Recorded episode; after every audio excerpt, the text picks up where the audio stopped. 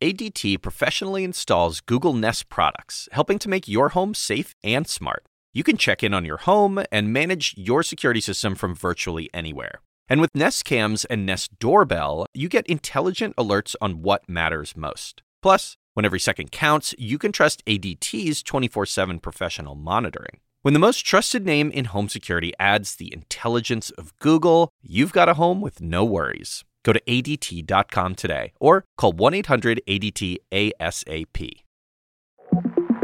Hello from CNN. I'm Krista Bow with the five things you need to know for Wednesday, December 13th.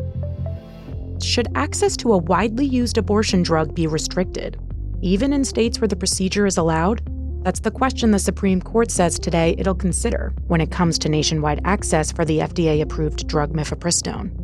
When coupled with another drug, mifepristone is one of the most common abortion methods still available in the U.S.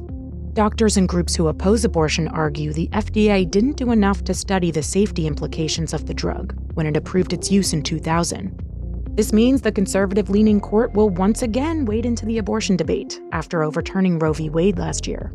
And more than half of states have either outlawed or severely restricted the procedure since. The new case could be decided by July, inserting the higher court in the middle of the presidential election, where abortion access is a key issue. President Joe Biden is meeting today with the families of eight Americans abducted by Hamas during the October 7th terror attack on Israel, as negotiations to reach another deal to get more hostages out stall. A source familiar with the negotiations tells CNN Hamas hasn't responded to efforts to resurrect hostage talks, Two sources, including a senior U.S. official, say Qatar has floated new ideas to get more hostages out, including a proposal to release not just the remaining women hostages, but men as well. But the official said it's more of an exchange of ideas at this point, not an active negotiation. White House National Security official John Kirby said this is the message Biden plans to give the families today. We'll guarantee them that we are not going to lose sight on their loved ones. We're not going to stop trying to get them home. For six years, I have been the target of the unrelenting Trump attack machine shouting, Where's Hunter? Well, here's my answer I am here. Hunter Biden said this morning he's made mistakes, but accused House Republicans of trying to dehumanize him and embarrass and damage his father. I'm here today to make sure that the House committee's illegitimate investigations of my family do not proceed on distortions, manipulated evidence, and lies. Hunter Biden said he's willing to testify publicly today, appearing to defy a House Republican subpoena for a closed door deposition. House committee chairs Jim Jordan and James Comer say the public hearing can come after the deposition, threatening to hold the president's son in contempt of Congress after he didn't appear in the committee room as scheduled. This comes on the same day House Republicans are expected to vote on their resolution to formalize an impeachment inquiry into President Biden, despite providing any evidence of any wrongdoing. The world agreed to a new climate deal today that calls for a transition away from fossil fuels after two weeks of painstaking talks at the UN's COP28 summit. But does it have any teeth? I asked CNN's Bill Weir that question.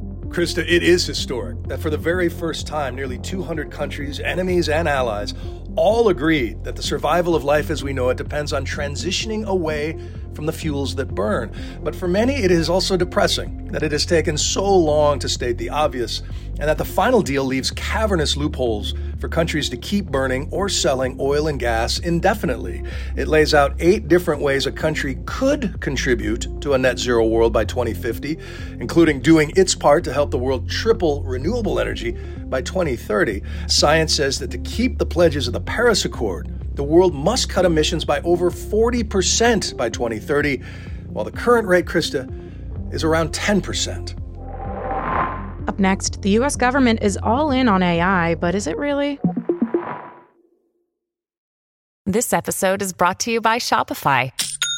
Forget the frustration of picking commerce platforms when you switch your business to Shopify, the global commerce platform that supercharges your selling wherever you sell. With Shopify, you'll harness the same intuitive features, trusted apps, and powerful analytics used by the world's leading brands. Sign up today for your $1 per month trial period at shopify.com slash tech, all lowercase. That's shopify.com slash tech.